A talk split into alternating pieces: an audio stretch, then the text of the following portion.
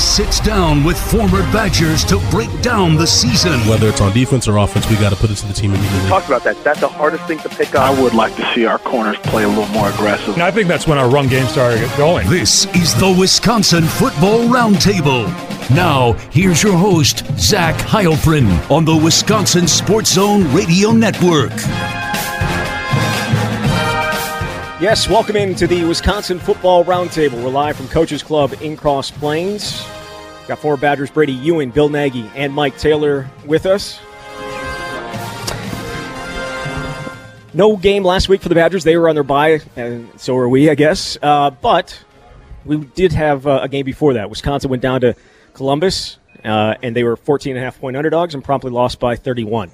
And the uh, the game it was it was it was a close game, 10-7 in there in the third, and then Ohio State uh, scored on four straight possessions, and it was no longer a close game. But Wisconsin drops to six and two, three and two in Big Ten play, and they'll get ready to take on Iowa this Saturday uh, for the Heartland Trophy. The what is that? A bowl, I believe. It's a bowl, right, Brady? Yeah, bowl. Yeah. Okay. All right. Uh, yeah, but before we before we go into the Iowa game, I want to kind of go back to the Ohio State game, and there was some a tweet from one of your former teammates, Montee Ball. He tweeted during the game and I want to get your guys' take on the tweet because it was about the offense. And he said, We can't be so one dimensional all the time. This whole Wisconsin identity way is getting real old. We look great against the Kent States of the football, but when it's time to actually play some football, this is Wisconsin. Some may not like this tweet, but it is the truth. What do you think? What, what is anybody have a take on Montee Ball and, and what he had to say there? Anybody? I mean, it's kind of the way it's always been, right? I mean, well, unless you have Scott Tolzien or Russell Wilson at quarterback, That's which is what Montee it all played depends with. on who your quarterback is, right? Think of all the good seasons Wisconsin's ever had. What do they have? They had some sort of some sort of quarterback that can, you know, lift up their game when their running attack isn't working or when the defense is honing in on their best player. You know, the running back, they can actually play action, throw the ball deep with some accuracy, or you know, depend on some receivers to convert some first downs. I mean, this is. I almost feel like every single season, this is how it goes. We beat up on the teams we're supposed to. We get all hyped up. Ohio State comes to town. We go to somewhere, you know, some big team, and it's like, okay, here we go, here we go, and we lay an egg, and we look awful, and then we complain about, oh, you know, Badgers this, Badgers that. It's always like, that's just what it is. I mean, until we get a quarterback on a consistent level, consistently year after year, this is just how it's going to be. This is how we recruit. This is how we play. This is how we're coached. This is what it is. So it's true. So he's so he's telling the truth then.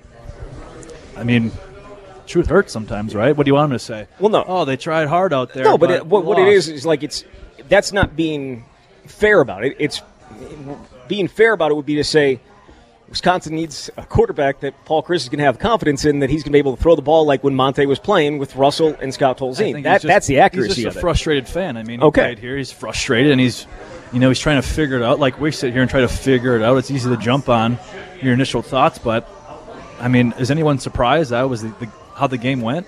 No, but I, but I guess I'm just it's.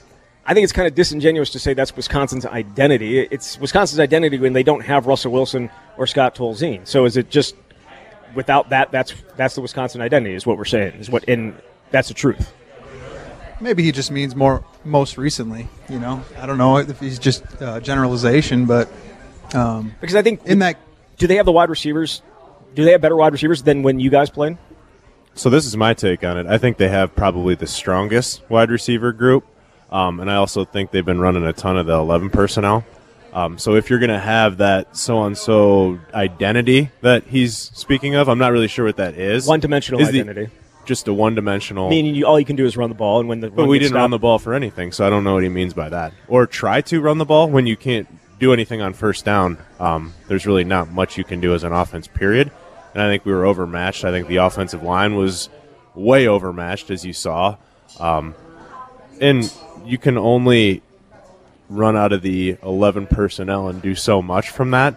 And if you're truly not going to open it up and cut it loose and let Jack throw the ball, um, it's that was just a, a tough game plan, in my opinion. And is it hard to open it up and let them throw the ball when you can't protect? 100%. I mean, Chase Young ruined everything they were trying to do. Yeah. And, and it wasn't wasn't just him. The rest of the defensive line is pretty good too, but he was incredible. Well, I think the we're starting to see the offensive line is not as strong as we initially thought at the beginning of the year. Um, I think that's a fact, and that's that's always been the deal. You got to make sure you protect the quarterback, and especially when you have potentially the best player in college football that you're going against, you have to have at least a plan for it. And some of the you know the tight end, running back, blocking, max protection that was that, that's on the coaching staff right there. There were times that there That's were what I was going to say as well. I just, from a protection standpoint, was a little disappointed in how things played out with the, you know, doing some seven man, six man protections and providing help, but not, um, you know, with two offensive linemen or, you know, a, a suitable tight end. Yeah. there there were times that Jake Ferguson was block, blocking him one on one. Chase Young one on one. Like, and I went and asked Jake after the game if that was the plan going in, and he said yes. And I'm like, why would that? Ever, I- I'm just thinking to myself, why would that ever be the plan? It's a terrible plan. I mean, I think you saw what the result of that was. I mean, What, Jack almost got his head took off. Four or five sacks. He had four sacks, which set a, s- uh, tied a school record. He had two forced fumbles. He was unstoppable. Were they moving him around a decent amount too, or was he playing on that one side? They were. I think he had him at like a middle linebacker kind of rover spot for a while, if I remember correctly. Yeah, he got Coan a couple times though too, and you know, and, and there was I don't think he got he got Bruss one time where Bruss wasn't even out of his stance by the time like he was hitting uh, Jack. Yeah, people don't people don't realize, and it's easy when you look at the spread. But going to Ohio State um, as a group that's never played there before, um, and you have the crowd into it, the conditions weren't great. Um, it's a tough place to play, and you completely lose the pre-snap advantage. Um, when you're playing at Ohio State and you can't hear anything and you're going on the silent count and you're not mixing it up, um, just a complete disadvantage, especially when you're going against um, potentially the best player, number one draft pick overall going into next year. Um. Yeah, it, you know, some of those uncontrollables I think are things that definitely played a factor in the game. But when I think what I was disappointed with was those controllables, the pass protections, you know, the game plan balance, getting out to a good start on first down, taking care of the football, a bunch of things like that. Yeah, and, and you know on defense, I think you they did as much as you could ask for, especially in the first half, right? I mean, you hold them to ten points, they get that late touchdown right before half, but they were feeling good at halftime, and then you know you get the touchdown coming out, it's 10-7, and you kind of feel like you're gonna be able to make a run, and then that offense just takes over. And J.K. Dobbins looked the part. He said he was the best running back in the country before the season. He looked the part, though he certainly had weapons around him. But Justin Fields is just different. Like it's one thing to have a Terrelle Pryor, you know, facing Terrelle Pryor. He's a good runner and he's an okay passer. Justin Fields threw it all over the place. It was fantastic, and it was. And if it wasn't raining, and he said this after the game, he thought they could have put, put up fifty. Here's the thing about football, right? It's about first half, second half adjustments, right? So you got these two big teams that come to play. Um, they know they're they, they know each other well. They know how who's good, who can do what. You know, the first half is they're going to do their test plays, right? They're going to put you in certain formations. How are you going to line up? So if you're O State on offense and you- you're watching Wisconsin on defense, okay, how do they react to this play? What do we see here? All right, here's a, a second half adjustment right here. We could probably hit it deep here. Or this play here, it's. I mean, the first half score is great, but in the second half, you got to see, okay, this is what Ohio State's capable of. Here are the X and O's. Here's our coaching taking over. And guess what? We have better players, superior players. Now we're really going to expose you and go full throttle here the second half. And that's just what happened. That's how I feel like it always is. You always play a team close the first half. Okay, 10 7. Oh, we're in it, we're in it, we're in it. And guess what? They're just getting ready. They're to unleash, you know, what they've been working on in practice the whole week and adjustments. When you're not, when you're least expecting, they get you kind of you know, feeling good, and they, you know, drop some plays they've been holding for the whole year on this game, and that's I feel like what happened. Is that the best team in football, college football right now? Is Ohio State the best team? They certainly look like it. Obviously, they college football playoff rankings came out. They were number one. I think they probably have the best you know, resume, I guess, at this point. But I don't know. I think they've got the best combination, at least coaching, scheme, and players that we've seen to this point. Yeah, it certainly looks like it, and people can make the argument on uh, strength of schedule with LSU, Alabama, SEC, all the other stuff. Um, but Ohio State has looked unbelievable, and they've handled and then some everybody that they've played.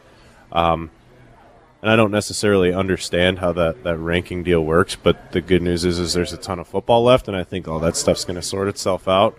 Um, but uh, yeah, it'll be interesting to see this weekend how good Minnesota is, how good Penn State is.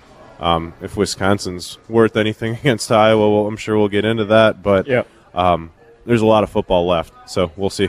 Yeah, the college football rankings came out, and I think it was a little bit of a surprise to see Wisconsin at 13, uh, coming off of two straight losses, and you have unbeaten Minnesota sitting four spots lower than them at 17, and was you know Minnesota has beaten absolutely nobody at this point in this year. But Yeah, so going back, I don't think anybody was surprised with that Ohio State loss.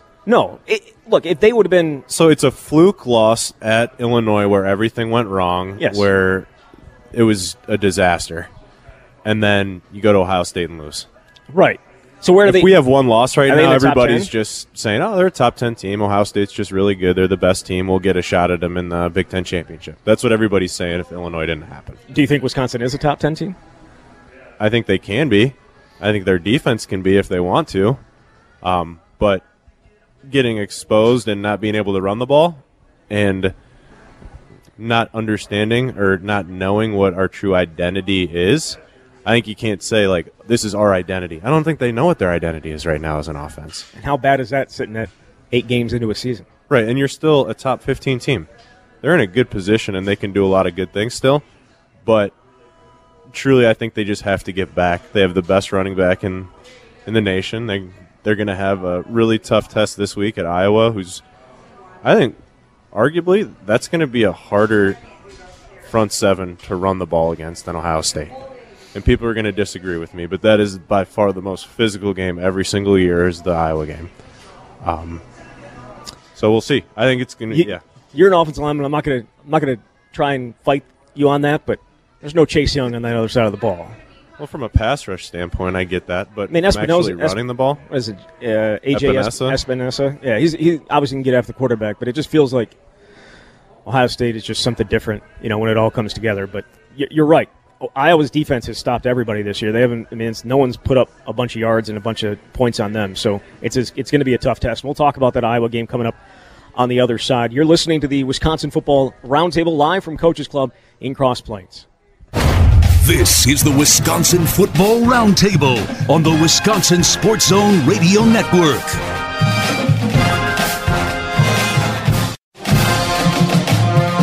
This is the Wisconsin Football Roundtable with Zach Heilprin on the Wisconsin Sports Zone Radio Network.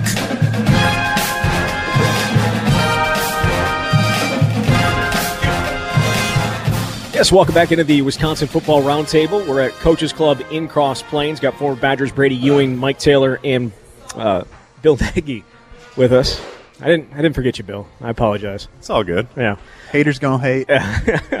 Uh, Wisconsin will take on Iowa this Saturday. It's number 13 versus number 18. That's the college football playoff rankings. Iowa also six and two. Their losses uh, to Penn State and to Michigan.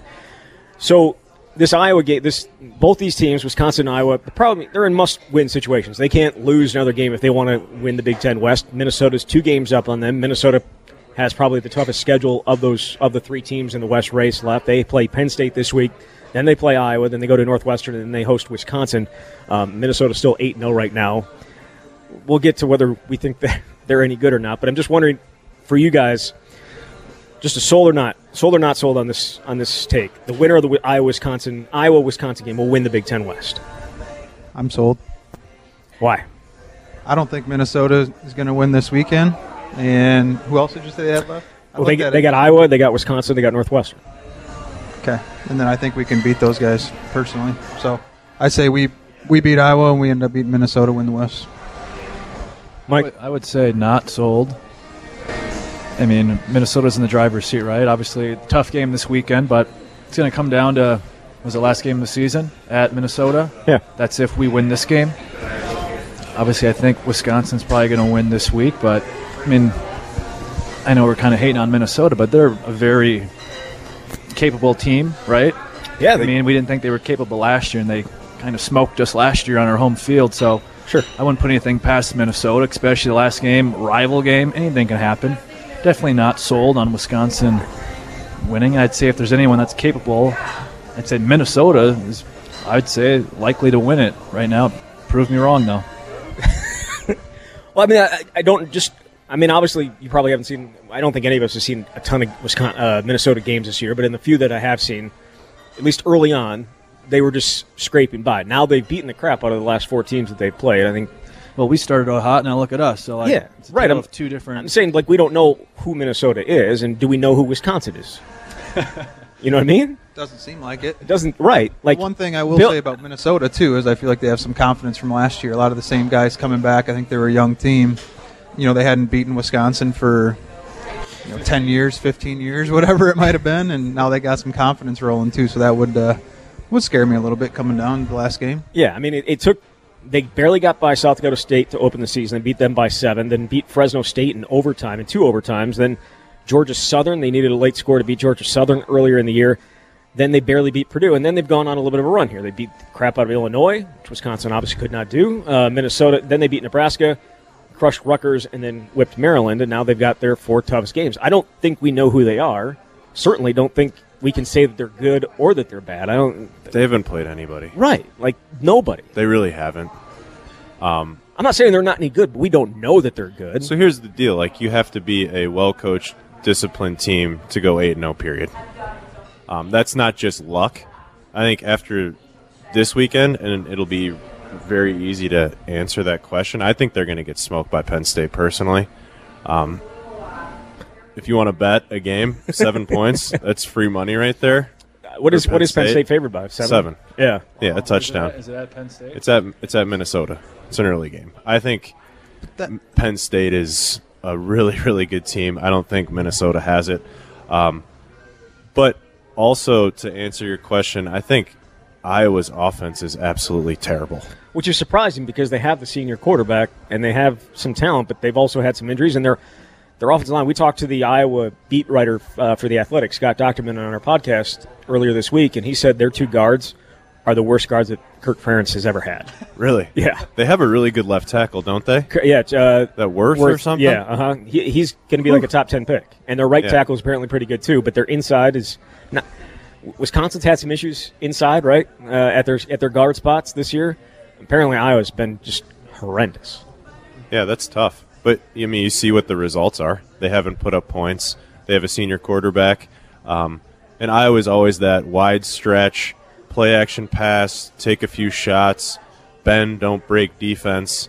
You know exactly what the game's going to be. Well, and then the, the other thing that he says, they've been in the shotgun a ton this year too, just like Wisconsin. Yeah, I don't know what their tight end situation is, or fullback, or whatever the deal is, but they're obviously having a really tough time Yeah. Running the ball on first and second down, and that's been the tale of the last two games for Wisconsin as well. Um, yeah, Here's the thing: you don't need to be good, a good team. in The last game, Minnesota versus Wisconsin. It's not going to come down to who's good. It's going to come down to like last year. You know, Who wants it? Wisconsin was good last year. Minnesota was bad last year, and Minnesota smoked Wisconsin. Just like it's not going to matter. I feel like it's just gonna it's going to be two teams that somewhat hate each other, and you get hyped for. And guess what? There's going to be a lot on the line. I think everyone agrees here. Penn State's going to beat Minnesota. We're going to beat Iowa. It's going to come down to that last game of the year, and it's going to be like, you know what? Anything can happen, type of thing. I, So you don't think you guys were the better team at any point, like or at, at- no, no, at those points that you beat them 14 straight times. You guys weren't the better I mean, team. of You course just you it thought was you just were better. Minnesota knew they were worse. I mean, that's just what it was, right? But now Minnesota probably thinks like, oh, we can take them. We took them last year. Like, I mean, Wisconsin's kind of maybe shaken up. We lost to Illinois. Northwestern was a struggle. um, we got stomped by Ohio State. Like, I mean, Well, that's what I'm wondering. Where's the confidence level of Wisconsin at this point, especially defensively? They got run at the end of the Illinois game. They got crushed in the second half of the Ohio State game. They are a good defense. I think they are. I know they are. I think I know they are. Do they have confidence coming into this one, especially against an Iowa team that they've think so. dominated This is late? the type of game Wisconsin is going to be good at, right? Fill the box with a bunch of hogs and just play hardcore football. Like, you know, run the ball, tackle the ball. It's not going to be deep passes or complex passing schemes and routes. It's going to be you have three seconds to rush the quarterback. It's going to be draws and handoffs with 21 personnel, 22 personnel. Oh, some 11 personnel in there. Okay, they, they hand it off. That's what it's going to be. It's going to be, a, you know, everything in front of you, nothing over the top. Yeah, it It's going seems to be a, a pound the ball. from a defensive standpoint, I'm not a defensive expert by any means, but it seems like they've struggled the last two weeks or a couple weeks when somebody's had playmakers on the outside. you know receivers that could stretch the field and the ability to do that consistently and not just on a you know one shot or two shot basis like a team like Iowa or we typically have done at Wisconsin. I'm gonna I'm gonna give a different take on that. I don't think people realize how good Illinois' front seven is, um, and I think they exposed our offensive line. And then obviously we talked about Chase Young for the first ten minutes of the show. I feel like, but yeah, it's it's to come down to the front seven. That, that's what this game's always about. And there's to be the big plays. It's going to be who you know turnovers, no big plays, and who wins the line of scrimmage. That's Wis- going to be the game. Is Wisconsin's offensive line good enough to win the line of scrimmage? I think they have the talent to. Um, that's why you play the game. I don't know. They're definitely good enough. It's just executing the plays, right? Yeah, and putting them in a But it- position to succeed too. Right. Yes. Coaching comes into it. I don't think again. I think it goes back to this, and I don't know if I'll ever forget it. Jake Ferguson blocking Chase Young one on one. Like that's not good coaching. that's not. If that's the plan, that's a horrible plan, and it didn't go very well. Yeah, and I don't I don't know what the protection was called on that play, But it wasn't just once. It was. he said he he was he was slated. That Yes. was the game plan to have one on one matchup. Yes, I asked. I asked him. Are That's you, were, falce. There's no way. I, That's I, hard for me to believe. I asked him after the game. I said, "Are you? do- Were you planning coming in to have Let me block him him, coach. I can do block it. him, block him Four one on sacks later. block him one on one?" And he said yes. And I said, "Did you feel comfortable about that?" He said, "Yeah, I felt good about coming into the week." I don't know what I, I don't know. that confidence. It would have been. I mean, is no a bad answer there in, in terms of saying I wasn't expecting to be one on one? Is that a bad answer? You know, you know what? Some, It, guess it's- what? it happens because like if he the gets if he gets lost in I like don't think. Yeah. in a protection, Jake's, sometimes Jake's not trying to throw anybody under the bus with that question. for sure. I think that's Right. more of a hey, you're Okay. called upon to block this guy one on one. Are you gonna man up and try to do it? Are you expecting to do it? If that's what the deal is, you got to do it. I think that there was supposed to be the running back and the tight end on that protection, probably. from what it looked like to me. Um, but here's the deal: there were so many other different intangibles with the front seven. It, it wasn't just that. Um, those guys didn't run the ball, as we've said numerous times. But uh, yeah, it's you never want to have, and it doesn't have to be Chase Young, a defensive end pass rusher. Period on Right. a running back, tight end, anybody outside of an offensive lineman. That's not a good matchup. That's not what the game plan was. I guarantee that. Yeah. Uh, again, Wisconsin will take on Iowa this Saturday. They've had uh, several really fun games in the past, including 2010. I want to talk about that game. That was a fun one down at Iowa City. And we'll talk about that on the other side. You're listening to the Wisconsin Football Roundtable live from Coaches Club in Cross Plains. This is the Wisconsin Football Roundtable on the Wisconsin Sports Zone Radio Network.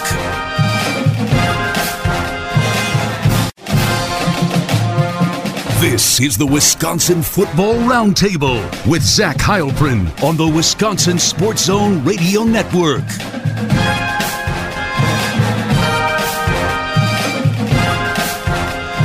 Yes, welcome back into the Wisconsin Football Roundtable. We're at Coaches Club in Cross Plains, right on Main Street. With former Badgers Bill Nagy, Mike Taylor, and Brady Ewing. Uh, Wisconsin's going to be taking on Iowa on Saturday. It's a big matchup for both teams. They've played uh, quite a few big games uh, of late, of you know, last ten years or so, and Wisconsin has come out on top more often than not. They've won three straight, and uh, they also won the game back in 2010, which is probably I think the highlight of the series at least on Wisconsin's side, um, as Wisconsin came back, they won that game 31 to 30. It was not until a late. Well, I shouldn't say. I won't uh, take the defense. I won't take shots at the defense. They got the stop that they needed to there after Wisconsin scored to make it 31-30. But the drive that I think everybody remembers is the 15 plays, 80 yards that you guys went, including the fake punt. Uh, there was a fourth and five completion to Montee Ball. Then the, he had the eight-yard touchdown run for, uh, for- and I know Bill, you were in the game at that point as well.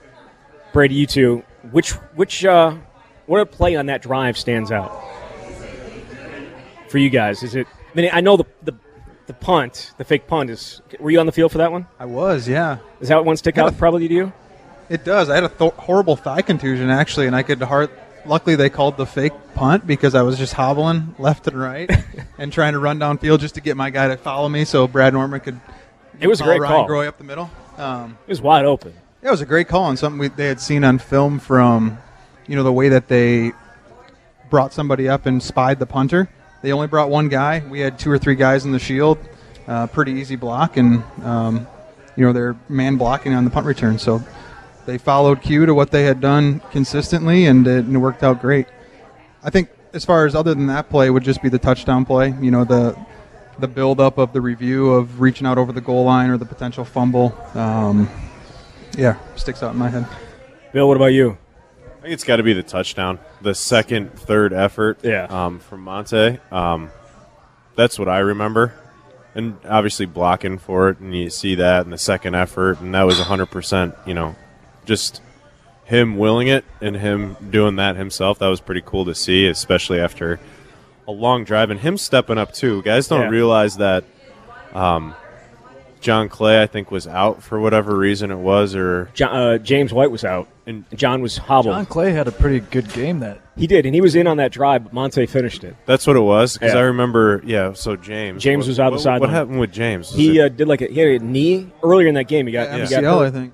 Yeah, he got hurt. right. or something. Yeah, he got hurt earlier in that game. that was cool to see, and that year, um, I think that stands out because we had almost all three of those guys went for a thousand. I think there was one guy short, like Mon- Montee five came yards up or something. Montee came up six, yeah, four yards short. They get Really? nine ninety six. yeah, but that was just kind of you know the next next guy up, and that was cool to see, and that's what what stands out to me. It was kind of his. That game was kind of his jump off point. You know, I mean, like he didn't Yeah, play he at all going. the previous. He got some serious confidence, and yeah, because he didn't the play- rest is history. Obviously, his career was unbelievable after that, but Yeah. that gave him a ton of confidence. It did, and I was sitting. I was at. I was at that game, and uh, was actually on the other side, and like so you couldn't see like you. A lot of people thought in the, in the crowd it was a fumble. Like when he reached across the goal line, Yeah. a lot of people thought it was a fumble, and then you see it on the on the big board, and it's like, nope, that's a touchdown. What were you guys on, on the sideline just watching that whole thing play out, Mike? What were you guys thinking? I'm assuming we're gonna have to go back out there. so that was what 2010. the prior drive to that was like the prior drive to the last drive. Yeah, that was- game, that right? was- that So was we took the lead right there, Yep. 31-30. Yep. I think what I was saying is like we scored too soon. To be honest, was like, well, it's 31-30 now. They're probably going to come back down and kick the field goal. I mean, not thinking that, but like Right. we're giving them a chance to actually do this here. Yeah. And I don't. I mean, it was a long drive. We got a break, but I think that's probably what we were thinking. Is like, uh oh. I mean, how much time was left? Do you? Well, there was about. A, I mean, there was about. I think like 50 seconds left. Uh, Was it? Yeah, but but you know in college football. But I mean, if they mark him down there and it's you let the time the clock run, Right. that's another thirty gone. It's like okay, obviously nothing's guaranteed, but you Yeah. punch it in thirty seconds. Like okay, it's a for sure win because I think following drive, they're marching down the field and they're on the cusp of field goal range, and if not for a bad call by Kirk Ferentz to call a timeout when the clock was Yes. stopped already, it kind of sealed their fate. But I mean, kind of like the Michigan State game, the f- following year with you know time management wise, just like you know it probably wasn't the best idea to use that timeout. You probably would have got a kick for a field goal to win the game if you didn't screw it up there. But right. Um, no, I mean obviously it was a high scoring game, and defensively we didn't do much to stop it. Thank God we had a good offense in that last drive to. I mean, it was just one of those things you're on the edge of your seat watching. It's like these, geez, fourth and five, third and five, fourth and five, and these conversions, conversions, and nothing, no big plays. I mean, 15 play drive. You just you're you're so tense watching. Like, okay, score the touchdown. Now it's on us. I don't know. It's a fun game to watch as a fan and as a player too, and obviously to be able to come out on the winning side of that, it was a great game to be a part of. I think like the longest play of the drive was the fake punt. I mean, I mean it, It probably was. Probably. and and you guys ran it again though too, didn't you? Like you ran it in the Rose Bowl, uh, the fake punt. Did we? It, It, it probably didn't work. It sounds like. I think it got a first down, but it was not as memorable as that. That was Yeah. yeah. Um, I just remember Niles Brinkley getting torched with all those big plays. just looking back, like that's that's what sticks out to me. Iowa In game. the Rose yeah. Bowl? Yeah, Iowa. uh, the Iowa game. Like again. Well, they- Come on, Season man. Who's who was the?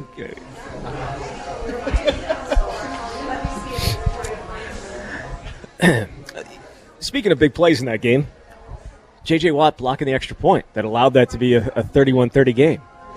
I forgot about that. Yeah. And he also had a sack in that final drive, kind of uh, dropped him back a little bit further as well.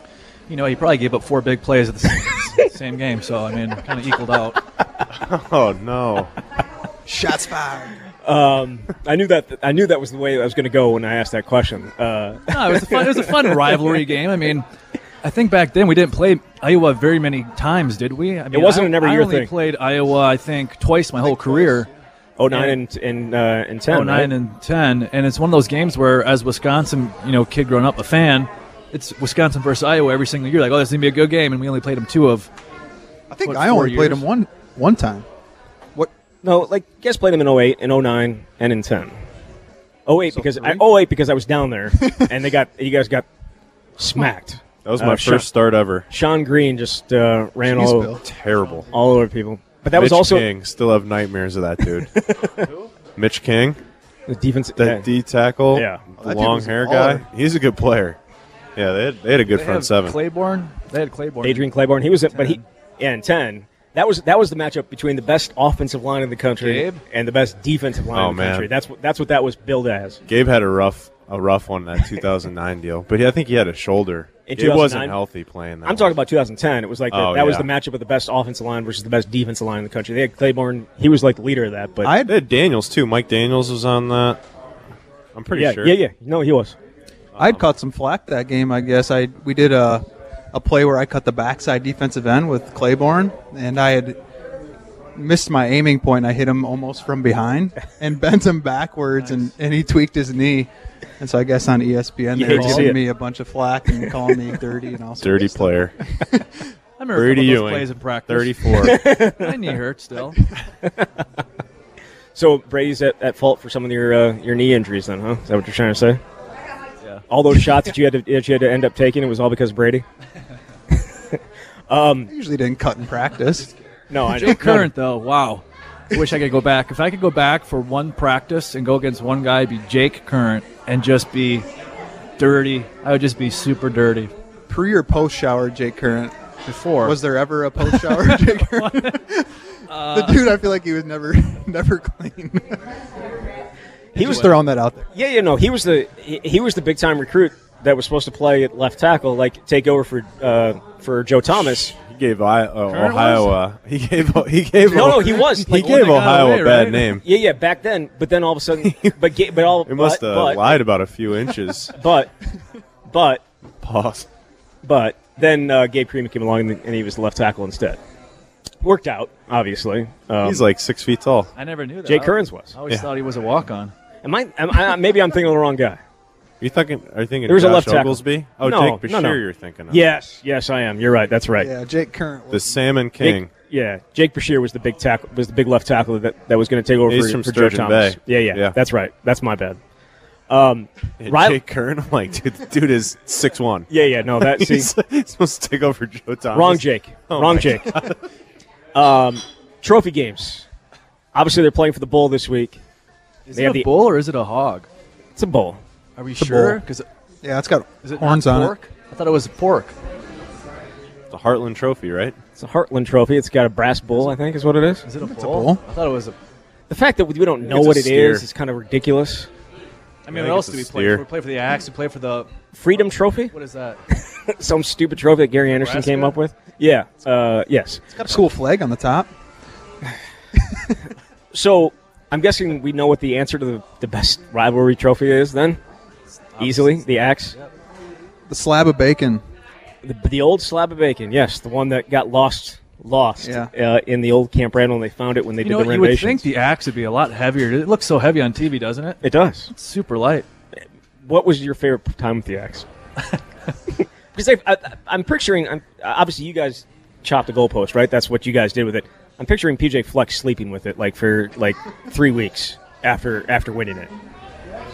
I don't know what they do over there. I don't know. They Yeah. never had it, right? So Right, but it, but it's a it was a tradition here. You don't touch the axe until you're a senior, right? I think that's kind of like the unwritten rule. I know I did that. Looking back, it's kind of stupid that I did that, but On the field, at least, I think in the locker room, you know, as a position group, Yeah, we would always take pictures with it in the locker room or on the field after the game. But as far as chopping the goalpost down or you know taking it around the stadium to show to the fans, I'd say I didn't do it until a senior year. Bill, did you did you ever get it? You chopped it, obviously, right? Yeah, yeah. It was one of those things where you just kind of knew your role and you knew when it was time. And there was, for example, like you, you see the the picture that sticks out to me when I think of the axe is Joe Thomas. Yeah. Right. Yeah. When I'm a freshman, Joe Thomas is the senior and he has the axe. Like you just nobody's taking it from him, right? Like that's kind of the deal. And when you're a senior, everybody kind of falls in line. But I don't know if that's that's changed. Probably no, it, has. No, it was. It, I think it's still up through. Obviously, they didn't have it last year, but the previous year, you know, the seniors they get their last chance at it, and so the seniors that didn't get their chance, like T.J. Edwards, didn't get an opportunity, and Ryan Connelly, despite playing so many snaps and so many minutes against Minnesota before, they hadn't touched the axe on the field, and they didn't get a chance to do it last year. Yeah, I didn't know about that little rule. I had no idea. So, like, but you just so you just didn't you just didn't do it until your They senior just year? didn't do it. I mean, we it was such a staple. It was like you just don't lose the axe. It's like, oh, there's the axe. Like that's we uh. we have it. It wasn't like a super cool thing. It's such a And big- I, I kind of wish it was a cool thing, but we it's won cool. it every single year, and I never, I don't, I don't know life without it as a Wisconsin football player, and I mean, 15 straight years. It was just an expectation, and that's why I think last year was so disappointing, and not that you, everybody loses a football game, but just the way that they lost it last year. Yeah. We'll have a shot uh, in a couple of weeks, or about three weeks, uh, against Minnesota up in the Twin Cities to take the axe back. Uh, we'll talk a little bit more about the Iowa game on the other side. You're listening to the Wisconsin Football Roundtable live from Coaches Club in Cross Plains. This is the Wisconsin Football Roundtable on the Wisconsin Sports Zone Radio Network.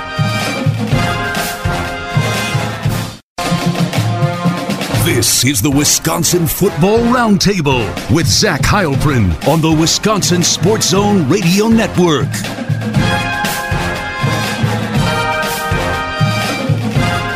And welcome back into the Wisconsin Football Roundtable. Here with former Badgers Brady Ewing, Bill Nagy, and Mike Taylor. We're at Coaches Club in Cross Plains. Getting ready for Wisconsin and Iowa on Saturday. Uh, there, there's been some news, NCAA news. There's been a couple different things. We, we kind of talked about it a couple weeks ago about the uh, the NCAA's decision or the push towards allowing like name, image, likeness players to make money off their their likeness. We kind of talked about that. Um, there's another situation involving a Wisconsin guy, and this is this is not just a basketball issue. It's a you know transfer issue in general for NCAA athletes. And uh, Micah Potter is his name. He is a uh, from Ohio State. He was went to Ohio State. He didn't play last fall. He transferred to Wisconsin in December and has sat out obviously a full year now, but not at Wisconsin. He's only been at Wisconsin for a semester. And he was trying to get a waiver for the NCAA to allow him to play right away at the beginning of first semester here, and so he'd be able to play the month of November and all of December. The NCAA has denied his waiver. That despite them approving waivers throughout the rest of the NCAA. There's only, I think, of about 80 waivers, I think nine have gotten denied. Um, his waiver, you would seem to have a pretty good case. He sat out. He's already sat out a year. He hasn't played. When it comes to uh, uh, transfers, just in, in college football, college basketball, whatever it is, is it? Do you guys think they need to sit out a year? Do you think, or you just allow them to play no matter what? One free, tran maybe like one free transfer, and the next time you, you have to sit out year. How, do, how what would you guys say? It, this is all about student or you know student athlete empowerment and allowing them to benefit from it. It feels like the NCAA is being overly stringent. I would say. Anybody?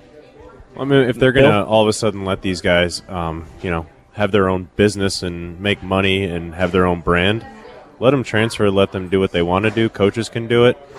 Um, and as long as there's a school and a university that is willing to give somebody a chance and welcome them into their locker room and their program, why are you going to, you know, take an opportunity away from a kid? That's my take on it. and especially he's a good student. Like it, a lot of the the year sitting out is to acclimate to the I don't know the, the the academic environment that you're going into, which is kind of a farce, anyways. But he's a good student. He's a three got a three plus GPA, and he's done everything. He's fit right in, and you know, and you see the consistency or the lack of consistency from the NCAA. I think is probably the most maddening thing for everybody, and I would assume it is for players as well. I'm just curious what the NCAA is worried about with all these transfers.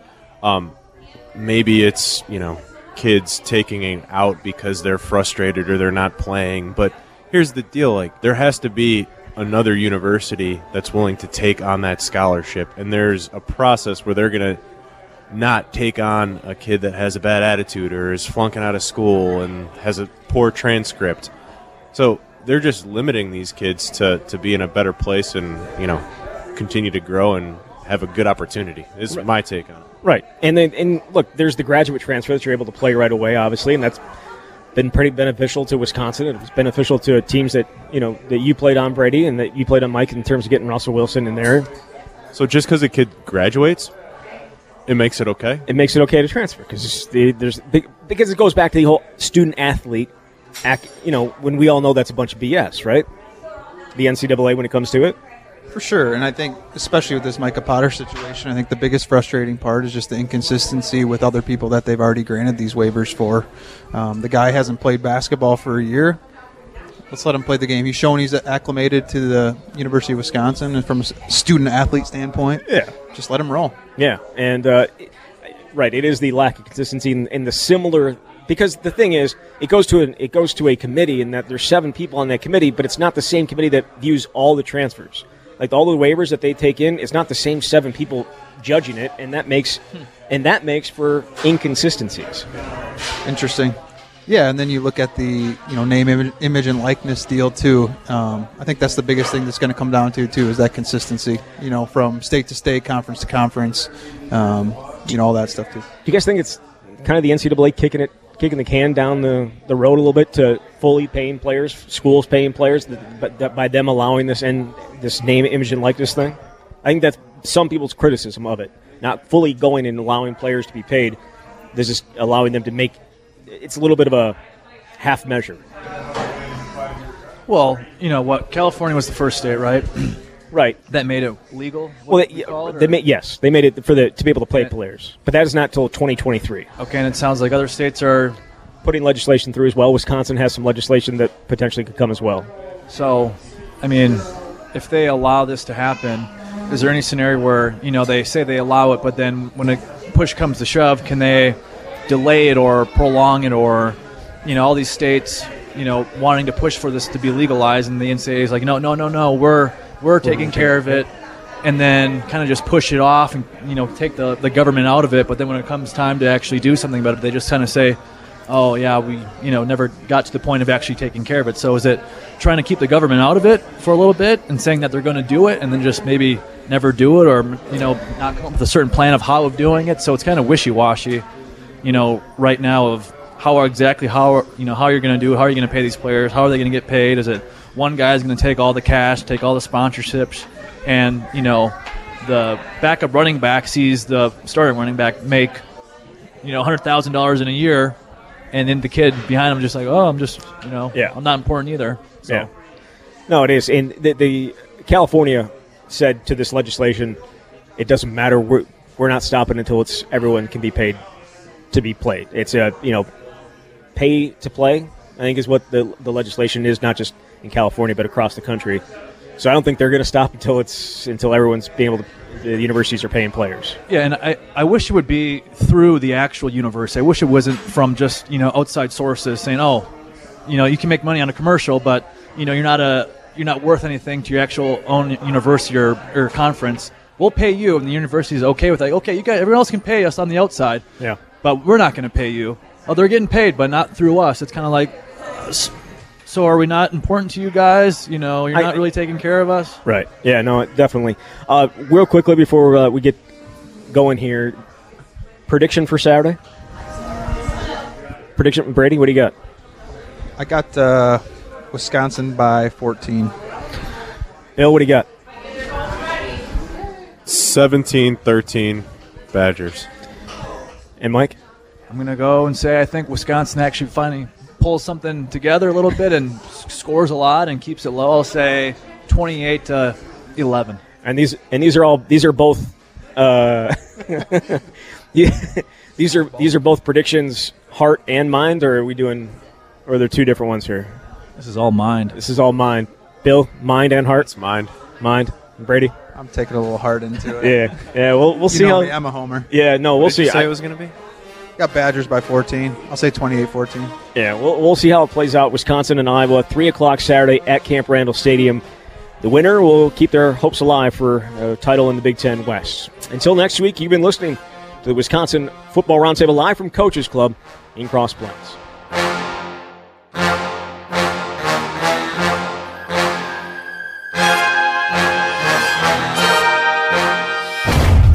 This is the Wisconsin Football Roundtable on the Wisconsin Sports Zone Radio Network.